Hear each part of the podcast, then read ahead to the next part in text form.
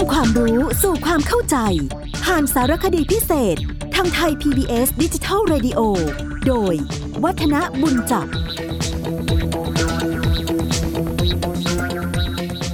สวัสดีครับท่านผู้ฟังครับ เราได้พูดคุยกันเกี่ยวกับประเพณีของชีวิต ซึ่งตอนนี้ก็มาถึงช่วงของพิธีการแต่งงาน ที่เรามักจะเรียกเป็นภาษาทางการว่าเป็นงานมงคลสมรสกันนะครับ ซึ่งเราก็ได้เคยคุยกันไปแล้วว่าจริง ๆ แล้วเนี่ยมีรายละเอียดค่อนข้างที่จะมาก แล้วก็มากต่อเนื่องมาจนกระทั่งถึงวันนี้เลยทีเดียว เพราะว่าหลังจากที่เราได้พูดคุยกันเกี่ยวกับเรื่องของการปิดประตูขันหมาก ซึ่งเดี๋ยวนี้ขันหมากที่จะถูกกั้นประตูนั้นจะมากจะน้อยก็ขึ้นอยู่กับว่าจะเล่นสนุกกันมากน้อยขนาดไหนอย่างไรนะครับ บางทีเรียกกันว่ากว่าจะไปถึงตัวเจ้าสาวได้นี่7-8ประตูเลยทีเดียวละแต่โบราณเนี่ยเขานิยมกั้นกันแค่ 3 ประตูนะประตูหนึ่งเป็นประตูชัย ประตูถัดไปเป็นประตูเงินปิดท้ายด้วยประตูทอง ในขณะที่บางท้องถิ่นบางท้องที่นั้น ก็ไม่ได้เรียงประตูชัยประตูเงินประตูทอง แต่เขาเริ่มตั้งแต่ประตูนาคไปหาประตูเงินแล้วก็ประตูทอง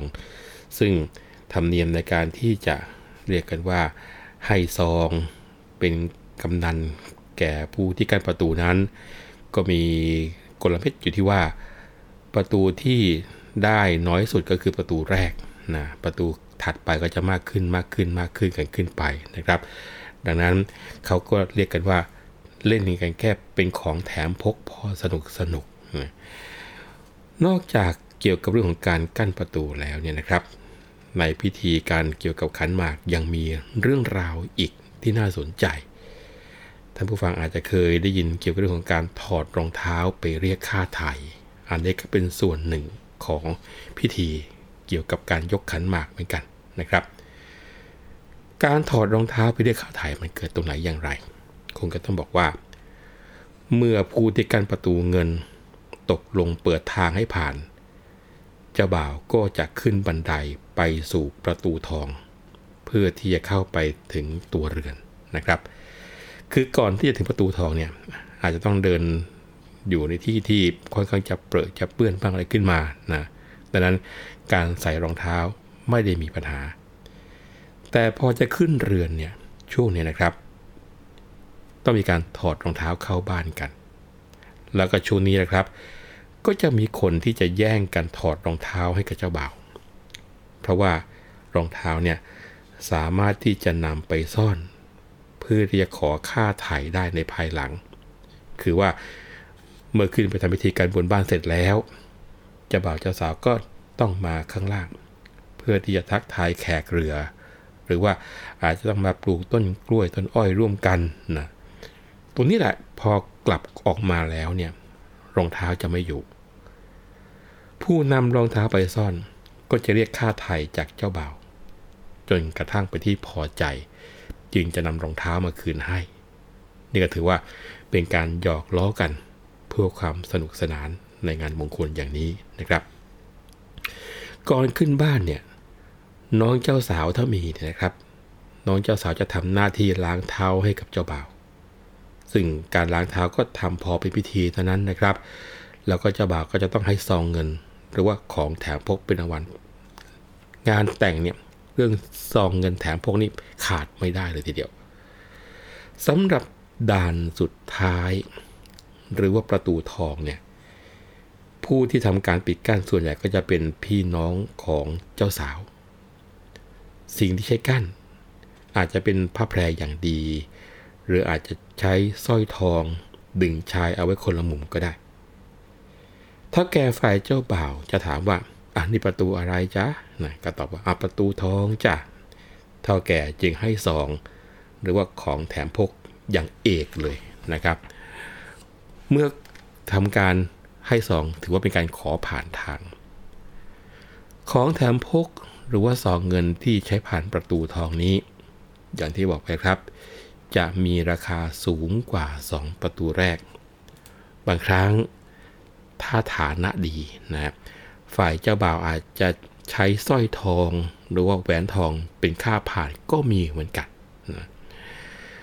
เมื่อได้ของแถมพกแล้วเนี่ยผู้ปิดกั้น หรือว่าเท่าแก่ฝ่ายหญิงก็จะถามเท่าแก่ฝ่ายชายบอกว่าอ้าวท่านทั้งปูนที่เดินทางเนี่ยมาจากทางไหนกันนะหรือว่าท่านทั้งปวงนี้เดินมาทางไหนฝ่ายเท่าแก่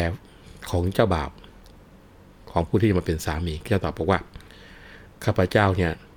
เดินมาทางตะพานทิพย์ตะพานทองนะเท่าแก่ฝ่ายเจ้าสาวผู้เป็นภรรยาก็จะตอบบอกว่าข้าพเจ้าเดินทางมาจากตะพานเงิน แล้วก็ตะพานทองนะทุกอย่างเป็นมงคลเป็นสิ่งดีงามหมดนะครับแต่ว่าเรื่องเงินเรื่องทองนี่ถือเป็นเรื่องใหญ่พอถึงตอนอย่างนี้เนี่ยตอบอย่างนี้แล้ว ผู้ปิดกั้นประตูจึงจะยอมเปิดทางให้ผ่าน เท่าแก่แล้วฝ่ายเจ้าบ่าวพร้อมเครื่องขันหมากก็จะเข้าไปที่เรือนหรือบ้านของฝ่ายหญิง พอถึงตัวเนี้ยก็จะมีการลั่นของสามลา ถ้ามีคล้องนะครับ ก็จะลั่นคล้องตรงนี้นะเป็นเลิกขันหมากว่ามาถึงเรือนเรียบร้อยแล้ว หรือบางทีถ้าไม่มีการลั่นคล้อง ฝ่ายพ่อแม่เจ้าสาวก็จะออกมาต้อนรับตรงนี้เลยทีเดียวนะ ในพิธีลักษณะเช่นนี้เนี่ยปรากฏอยู่ในเสภาเรื่องขุนช้างขุนแผนนำเหตุการณ์ตอนที่พลายแก้วยกขันหมากไปแต่งงานกับนางพิมพิลาไลนะคือทั้งคู่ตอนนั้นพลายแก้วก็ยังไม่ได้เป็นขุนแผนนะครับ นางพิมพิลาไลก็ยังไม่ได้เป็นชื่อเป็นวันทอง เนื้อความก็มีอยู่ว่า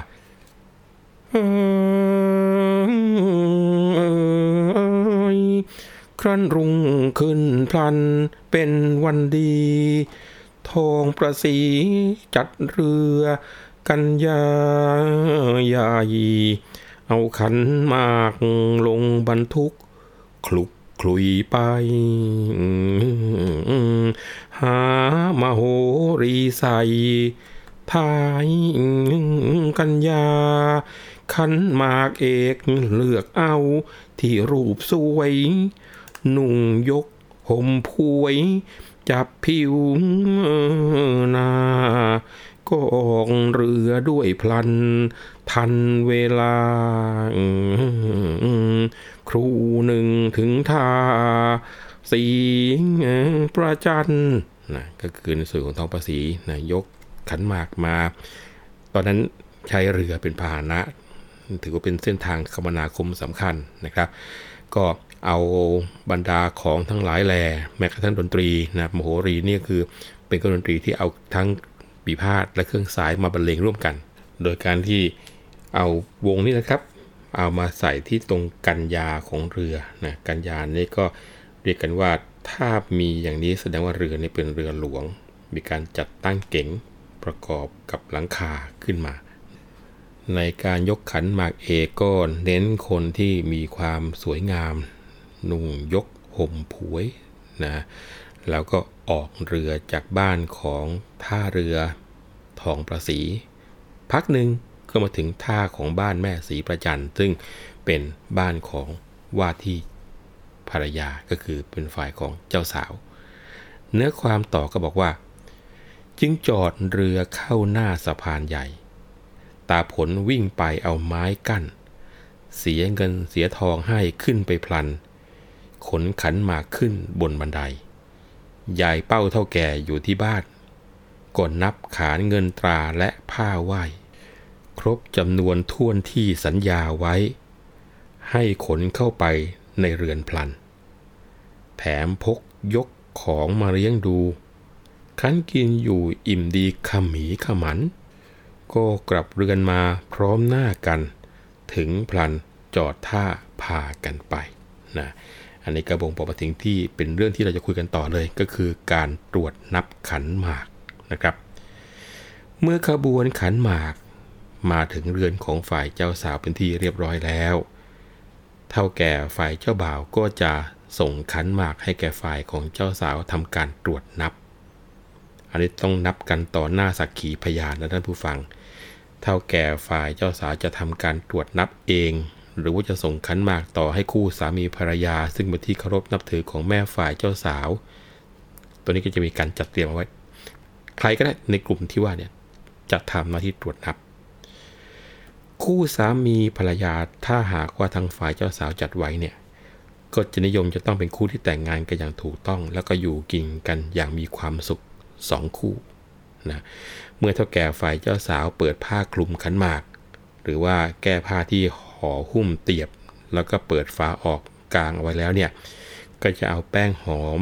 น้ำมันหอม แล้วก็กระแจะมาประพรมสิ่งของในเตียบ ในสมัยโบราณเนี่ยท่านผู้ฟังครับ หากเป็นการตรวจนับสิ่งของในเตียบภรรยาเนี่ยจะอุ้มเตียบเดินตามหลังสามีของตัวเองเข้าไปในห้องเรือนบิดามารดาฝ่ายเจ้าสาวคนละเตียบ แล้วก็วางเตียบทั้งสี่พร้อมผ้าไหว้ลงบนผ้าขาว กว้างสี่ศอก ยาวสี่ศอกที่ปลูเอาไว้กลางเรือน มีการจุดธูปเทียนดอกไม้สดสองช่อกระทำการสักการะเทวดารวทั้งผีเรือน ผีปู่ผีย่าผีตาผีใหญ่นะครับ แล้วก็มีการกล่าววดชุมนุมเทวดาให้มาปกปักรักษา เท่าแก่ทั้งสองฝ่ายก็จะนำเจ้าบ่าว แล้วก็เจ้าสาวไปทำพิธีไหว้ผีนะพวกนี้ก็ว่าได้แก่พวกผีเย่าผีเรือนผีปู่ย่าตายายที่ลุงรับไปแล้วนั่นแหละนะเสร็จแล้วก็จะมีการนับสินสอดกัน ในการตรวจนับขันหมากเนี่ยเท่าแก่ฝ่ายชายจะบอกให้เจ้าสาว ใส่เงินสินสอดมาเกินกว่าที่ตกลงกันไว้กับทางฝ่ายเจ้าสาวเล็กน้อยนะครับ เรียกว่าเงินเกินหรือว่าเงินงอกเงย ซึ่งตัวเนี้ย บางถิ่นบางที่ก็ถือว่าเป็นสิริมงคลแก่คู่บ่าวสาว เพื่อที่ว่าต่อไปทำมาค้าขึ้นร่ำรวยขึ้น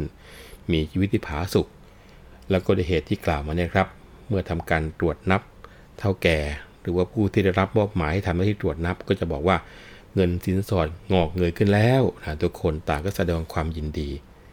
เท่าแก่ผู้ตรวจนับแล้วก็พ่อแม่ของทั้งสองฝ่ายก็จะนำถั่วทองมเมล็ดงาแล้วก็ข้าวเปลือก รวมทั้งสิ่งที่เป็นมงคลอื่นๆไม่ว่าจะเป็นแป้งหอมน้ำมันหอมมาประพรมคลุกเคล้ากับเงินสินสอดนั้น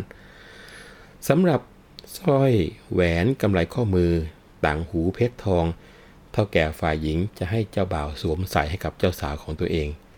ทุกคนที่เป็นสกีพยานต่างก็ต้องบอกว่ากล่าวชมกันด้วยความยินดีนะมีการหยอกเย้ากันในขณะที่เจ้าบ่าวใส่แหวนสวมสร้อยกับเจ้าสาวเรียกว่าเป็นที่สนุกสนานคลื้นเครงกัน ส่วนเงินสินสอด เท่าแก่ฝ่ายหญิงจะห่อผ้าแพรเอาไว้อย่างเดิม แล้วก็ส่งให้พ่อแม่ของฝ่ายเจ้าสาวเนี่ยนำไปเก็บรักษาไว้ เมื่อตรวจนับขันหมากเสร็จ ฝ่ายเจ้าสาวก็จะต้องให้ของแถมพก หรือว่ารางวัลแก่ผู้ที่ยกขันหมาก แล้วก็บริวารขันหมากมาสำหรับถาดใส่ขนมนมเนยนั้น เมื่อทำการส่งคืนจะไม่ส่งถาดเปล่า คือต้องมีหมากพลูแล้วก็ขนมติดมาด้วยนะครับ วันนี้ก็คงคุยได้แค่นี้ เพราะว่าเวลาของรายการเราหมดแล้ว พิธีการเกี่ยวกับการแต่งงานยังมีต่อ ครั้งหน้าจะมาคุยให้ฟังนะครับ วันนี้ผมวัฒนบุญจับขอลาไปก่อน สวัสดีครับ